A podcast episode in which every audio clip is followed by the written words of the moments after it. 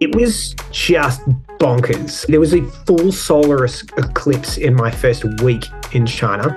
I remember looking out the window and being like, I'm living on Mars right now, on another planet. I remember coming out of People's Square and just being so overwhelmed. I'd never seen so much neon, I'd never seen so many people just literally seas of people on Nanjing Road, Nanjing Donglu. How often in your life do you see something you've never seen before? And then you live in China and you're seeing something you've never seen before on an hourly basis. It's just mm. so exciting. Andy is the head of comedy for Asia, Australia, and New Zealand at US multinational entertainment company Live Nation. Andy's Asia journey started in the same way he ventured into comedy, on a whim after moving to Shanghai in 2009, Andy built a thriving local comedy community that fostered the rise of stand up comedy in mainland China. He owned and ran Shanghai's Kung Fu Komedy Club before moving to Hong Kong to launch the ill fated Riff Comedy Club. Andy is now a recovering comedian, having spent years touring China and Asia performing in Chinese and English we talk about lawyers becoming comedians, language as a tool to help unpeel the layers of the city, a Canadian becoming China's favourite foreigner, and eggplants. Welcome to Clout Asia, where we ask Australians to take us on their journey to Asia capability by choosing a food, song, show, and person that captures the essence of their experience to help us understand what being an Aussie with clout is all about. I'm Lucy Dew, and here is Andy Curtain. Good evening, Andy. Welcome to Clout Asia. Thank you very much for having me. I'm excited to come on as a speaker rather than yeah. Well, for many of you who don't know Andy, he's also a very well versed podcaster and my own personal inspiration. In the intro, I mentioned that you're a comedian. That's actually how we first met back in the day in Shanghai. And I think the story years ago. A million years ago. And the actual story, I don't know if you remember this part, was I went to see a comedy show at your club. And it was terrible. It was incredibly unfunny and I couldn't sit through it. So I left. And when I went outside, I saw a bunch of girls also sitting there, one of whom is your wife. And she was also equally as bored, and we became friends. And then that's how I met you. That's my whole marketing strategy. you hate the show, but you're going to meet the friends of your life when you walk outside the room in the bar. exactly. Maybe we should start by you sharing a little bit about how you ended up in Shanghai and running Shanghai's one and only Kung Fu Komedy Club. I was at university for too long, seven and a half years to get an undergraduate degree.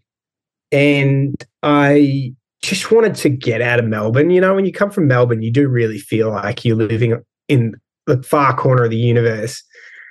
And it was in my head, I was like, you got to go now. Because if you can't go now and live somewhere else, you're never going to do it. It's never going to happen. So I wanted to go somewhere I could learn a language, and China stood out. And I wish I could tell you I did more research and knew more about it, but I just jumped in and was so far out of my depth beyond all imagination. And it took me a couple of years of knocking around corporate jobs that I was really getting my head kicked in on before I started to run some comedy shows just out of interest to do something different that wasn't staring at an Excel spreadsheet. And there wasn't any stand up comedy in China at that point, And it just really took off like wildfire. I was literally like, let's do something on the weekend that's a little different. And hmm. it was so well received. People were like, when is the next event? And we just kept doing events and it really had the wind in its sails in those early years. Were you doing any comedy back in Australia? What was your undergraduate degree? I studied law and also engineering. Incredibly funny subjects. just pure comedy. Well, my attempt to study them was pretty funny. Did you ever actually spend any time in a law firm or an engineering firm? I did work in a law firm for a few years. In my last few years, I was working as a paralegal and very quickly discovering that it didn't suit my personality on any level at all. What got you interested in trying stand up yourself? I don't know if you're aware of this, but when I was a kid, the most popular video at every video store in Australia was Eddie Murphy's Delirious. And it was a comedy special that he'd filmed in 1983. And it was unquestionably the most rented video in every video store.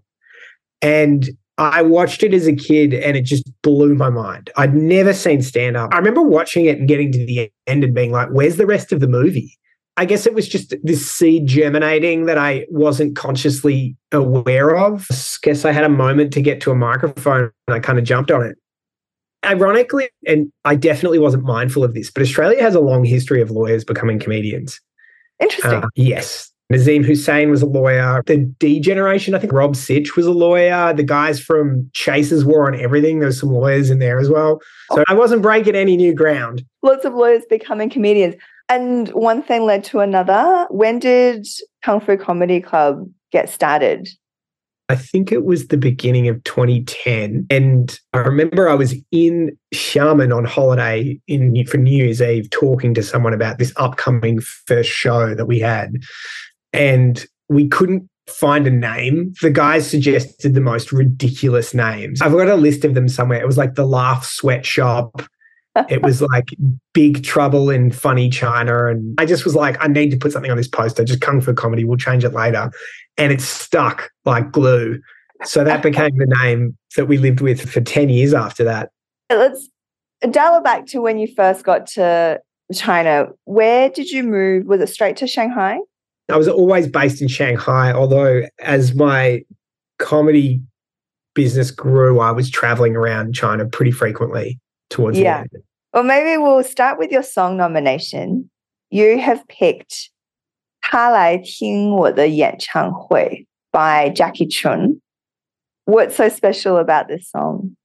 I only ever had a Chinese teacher for I think a couple of months when I first moved there, and she just used to send me these songs, and I just listened to them again and again and again. It was funny because at the time I couldn't make out any of the words, and yeah. I would just listen to it again and again and again. And back then, if you were learning Chinese, they didn't have smartphones, didn't have the ability to write Chinese characters. So to look up characters, you would have to count the number of strokes in the left, the radical, and look it up, and then count the strokes to the right. It would take literally five minutes to look up one character. And that song, it's just so powerfully transports me back to sitting in my little apartment above Xinjialu station with this a dictionary just trying to figure this language out. And as I got better at Chinese, I eventually understood the song, what it was about. And it's a beautiful song. It really has a strong emotional connection for me for that time. It's such an exciting time when you first move out there. Let's have a listen. 我唱的他心碎，我唱的他心碎，成年人分手后 都像无所谓。和朋友一起买醉卡拉 OK，唱我的歌陪着画面流泪。What were some of the early memories of you moving to Shanghai back in 2009, which is five years before I moved there? I imagine a lot would have been different. It was just bonkers. There was a full solar eclipse in my first week in China. I remember looking out the window and being like, I'm living on Mars right now, on another planet. I remember coming out of People's Square and just being so overwhelmed. I'd never seen so much neon. I'd never seen so many people, just literally seas of people on Nanjing Road, Nanjing Donglu. How often in your life do you see something you've never seen before? And then you live in China and you're seeing something you've never seen before on an hourly basis. It's just mm so exciting. I think those are the defining memories. And I've talked about it on a blog online before about going to places like Yuyintang, which had a burgeoning rock scene of Chinese rock groups and stuff. And it was just the expo was in 2010. The country was opening up. Shanghai was opening up. I remember they were building metro stops faster than mm. they could update maps in the metro. So oh. you could literally take the metro off the edge of the map. I remember just doing it and being like, we're off into the no man's land. Yes. That sense of creativity was still I would say there in 2014 when I moved. Absolutely. And I remember, for example, and this may mean very little to people who didn't live in Shanghai during those years, shelter, the original shelter Oh my God. On Wuyuanlu, I think, and Yep. the original Arkham that was in the French concession. I think it was on Wulamuchi Lu as well. My favorite music festival is Echo or Concrete and Grass. Uh, that was Archie Hamilton's festival. That was exactly. They only did it twice, if I can recall, maybe three times before they had to wind it back. It was just such a incredible moment for artists to express themselves in whatever crazy form. And I imagine maybe for comedy it was similar. we had a real moment. You can't plan cultural moments. And I don't want to overblow the significance of anything we did, but you really just had a sense like, man, something's really happening here. People were developing their careers. I think I might have been in the first ever Mandarin stand up show. I've yet to find anyone that can tell me of stand up happening even close to that time or before it. And now, like some of the guys we used to work with are selling out arenas across, like comics that were at our club sold out the Beacon Theater in New York. It's huge industry. One of the guys who was an open micer sold 16,000 tickets in an hour in Shanghai. And were you doing comedy in both Mandarin and English? Yeah. Yeah. How was that? When you think of like open mics in English, it's your experience, right? It's like someone boring on stage and people sitting out at the bar just to get a break from it. When the Chinese scene really started to get traction, I remember there was an open mic every Wednesday in Xujiahui, and they would have 300 people at the open mic every week. Jeez. And we would just go there to test out material. And it was the same night as the English comedy open mic, which Mm. they used to get pretty popular actually. We might get like 60 to 80 people at, at a Wednesday night open mic. And Drew Freilich, another American comedian, and I, when we could coordinate, we'd go and do this Chinese open mic to 300 people in Chinese, jump in a DD, sip across town, hit the other comedy club, and play 80 people in English. You know, it was a surreal moment in our lives being able to even do that. I'm really curious from both two perspectives. The first is the writing, the kind of materials. When you do a English kind of open mic or an English joke, is it any different to a Chinese joke in terms of the thought process or the writing of it and the delivery? Or it's pretty much the same, just a language difference? because of a language difference and a different languages, you're two different people in two different languages. Mm. And then there's an ability to manipulate the language that's much easier in your native tongue.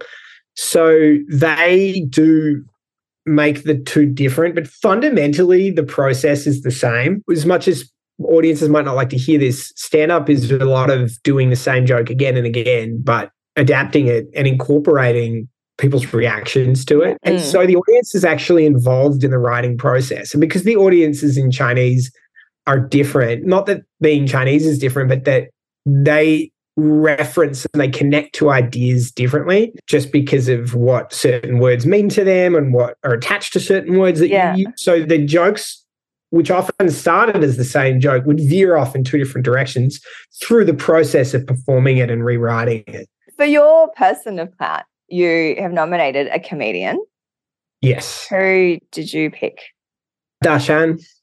Everybody knows him, and anyone that's any foreigner that's tried to learn Chinese has spent years being compared to Dashan. He is the be all and end all of benchmarks of speaking Chinese as a non Chinese person. But he's also someone who, when we started to really get going with the Chinese scene, he got involved. The first podcast interview I ever did was with him. In fact, I knew that I could interview him and just started podcasting so that I could have an excuse to interview him. That's incredible. What was the podcast? Which one was that? That was stuck in the middle, and which I did. It actually, to be honest, it wasn't the first podcast I'd ever done, but it was the first time I'd really tried to build something. And I did Hmm. 120 episodes. And that was the first one. And I think I had him on three or four times in those 120, but he's a real enigma. In what way? he is so Chinese in so many ways, and he Mm. has an understanding of Chinese culture that Chinese people will often tell you goes beyond most people's ability in China to speak the language or understand the culture. And he's very talented and he's lived an existence that no one's ever lived, as far as I know. He's so famous within the Chinese community. It's absurd. And how did he build up his profile to that? He's obviously talented, right? Like he obviously Yeah. had an aptitude and an interest to do very hmm. well at it. He told me this story, and I'll try to my best to remember it. But he was in Beijing when they were going to put some foreigners in a comedy sketch on the Mm. Chinese New Year gala, and one of the guys was sick or couldn't do it or something, and he was Yeah. tagged in last minute, and he didn't even know what the show was. Like he didn't even know that it was the biggest show in the world. And he did it, and his brother was in town. And he told me the story. The next morning, he got up and he's walking around with his brother. And the first person they see is like, "Oh my god, Dashan!" And he's like, "Oh, they must have been at the studio last night. There was a few Yeah. there." Second person, "Oh my god, it's Dashan." He said by the fifth person, he was like, "I need to ask them how many people have seen the show." We just didn't realize, and I think he might have been the first foreigner ever on it, and he did it four times. And that is huge. To be Yeah. on that show four times for anyone is massive. For a foreigner, it's no one's ever come close. I met him at your club. He's such a Canadian. You'd be the president of the planet. and You'd still want to just have a chat. He's very approachable. He's extremely smart and hmm. talented. And we had a chance to try and build something and work with him on it. It was defining of my time there and what I did from a work perspective. And how long were you in Shanghai before you moved to Hong Kong? 10 years, exactly. 10 years and one month. Wow. What prompted the move? they shut down the club. And then I had a sense, and subsequently proven to be incorrect sense, that Hong Kong would be a good place to open a club. I think within two weeks of us signing the lease, the protests broke out. And we had six months of protests while we built it. And then it was delayed to open because of that. Then it opened for two weekends before it was shut for COVID. Jeez. You must have been pretty heartbroken. I felt like I put a bit of my soul into that place. It was a very much a culmination of everything I'd learned in China. I just went all in. I oversaw every screw that was purchased for that Mm. place, every design choice, the height of the stage, the height of the ceiling, the location of the AC units, the entrance, everything. And we did it and we made it and it was beautiful. I really believe it was the best comedy club on the planet, just in terms of how it was built. And it just wasn't meant to be, unfortunately. What's happened to it now? Has it been converted to You know, something else? it's so funny the way your time in China works because sometimes it's very poetic, I find. I was having lunch with a comedian in a building on my last day in Hong Kong and we realized we were below the floor below. And we're like, why don't we go and have a look? And we snuck up the fire escape and it had been completely gutted. No. It was like a bare shell. And it was just, I opened those doors and I saw this just empty room and I was like, that chapter's finished. Yeah. That's really heart wrenching. and now you're still in the comedy industry. It's like the mafia. Can't get out. no, even if you wanted to. Now, I got a call, and someone in a very attractive role in my industry was leaving their job in Australia. And I'm Yeah. from Melbourne. And she said, Hey, would you take my job if I left it? Yeah. And I said, Yes. And she said, Okay, here's what I'm going to do. I'm not going to tell my employer. I'm going to just hire you to work for me. And the day I hit Australian shores, she quit. So You they had no choice. They had a hiring freeze in the middle of COVID. So they had to give me the job. Wow, that's crazy. And are you still working much with Asian artists? I manage a few Asian artists such as Jason Leong and Jordan Leung is a Hong Kong comedian, and some an Indian act Daniel Fernandes and, Sam See in Singapore. So I still have a lot of involvement in the scene in that perspective. And there are other Asian artists that I'm bringing into Australia and New Zealand and doing Mm. their Asia stuff as well. So it's still growing. It's still a scene. It's a scene that suffered really badly from COVID. Yeah. Comedy in Asia in English suffered horribly due to COVID. It has not gotten to where it was pre-COVID.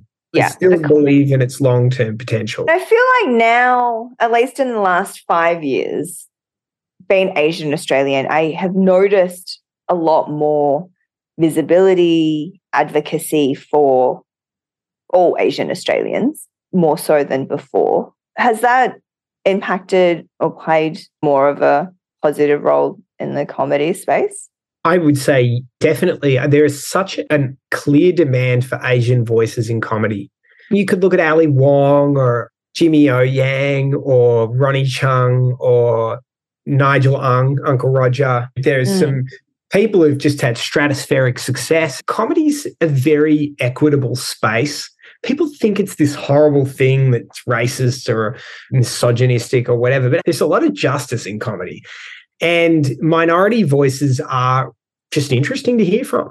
Mm. They tend to be given a lot of support because it is interesting to hear people with different stories. And Asian voices being represented has been a really positive thing. And the demand from it for it goes beyond the Asian community. Like Ronny Chieng doesn't just have Asian fans, even though he has many.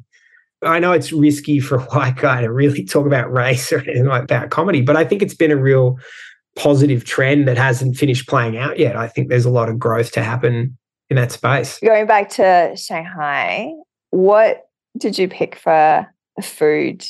So for food, I picked eggplant because eggplant to me was just, I just always remember early on that it was one of those things that I never ate.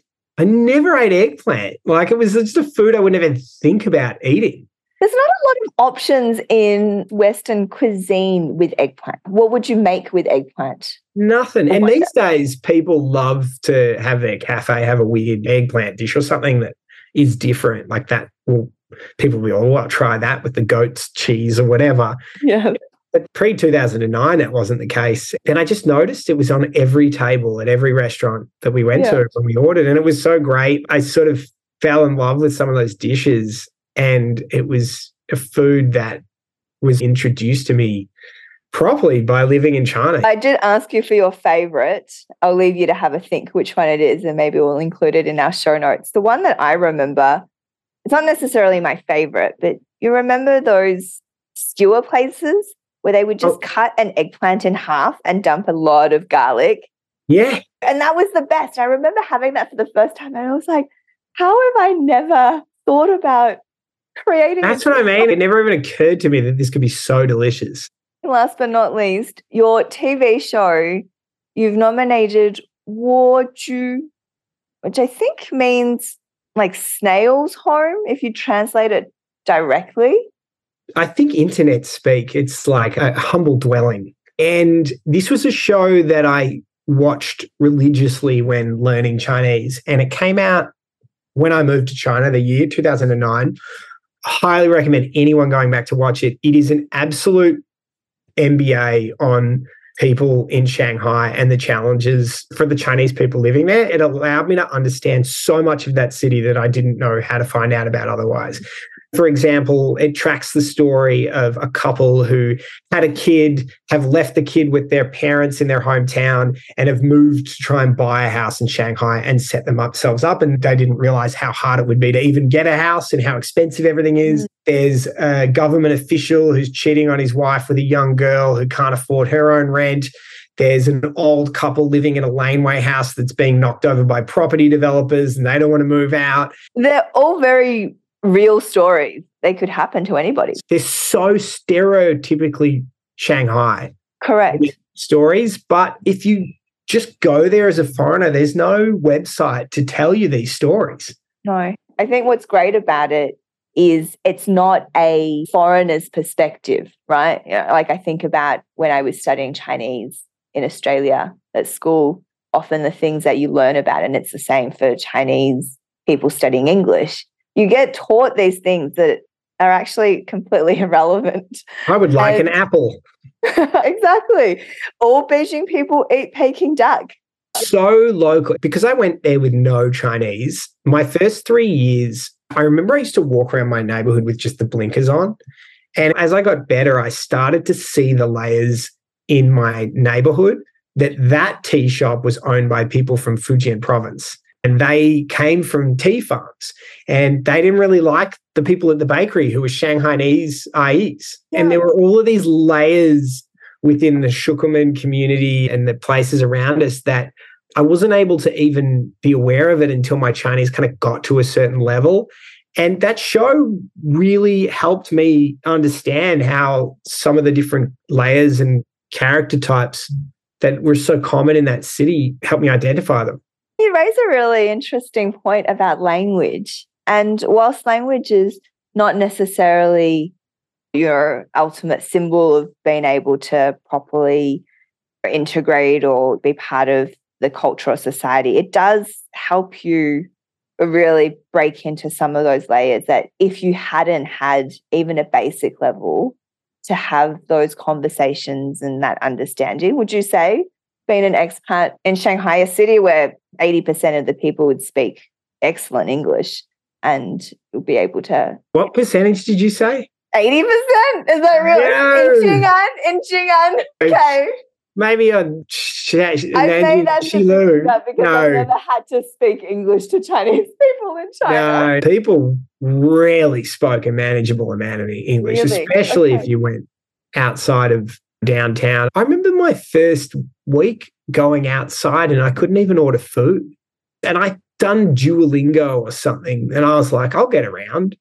And it was just so debilitating and embarrassing. I was always surprised at how many people could live there for 10 years and speak nothing and yeah. have a very impressive understanding of the culture. Mm. But equally, I think, how can you really understand people if you can't let them present their personalities in their native tongue? So I think certainly the deck's stacked against you to understand the culture without it. Not to say that it's impossible. Do you think you'll head back at some point to visit? Very curious to go see my life there. I got kids and stuff, little kids. So random holidays on my own exploring places I used to live in. It's not high on the priority list at the moment. They were both born in Shanghai. Really? I both did not realize that. Lily was only six months when we moved to Hong Kong. She was just a baby, but she was definitely born in Pudong. Stamped in their passport for life. It's so weird now when I fill out a form saying, where were they born? And you say, they were born in China. I think it would be a very interesting journey when you go back in a positive way. I went back very recently after three years. I definitely needed to be away from there, but that time has passed and I've started to notice in myself a curiosity to get back. Mm. Yeah. I think the city, in my very short amount of time there, there's new shoots, if that's a way to describe it. That's how I felt. A lot of my own memories was getting replaced by new memories. I could feel that happening. And that was.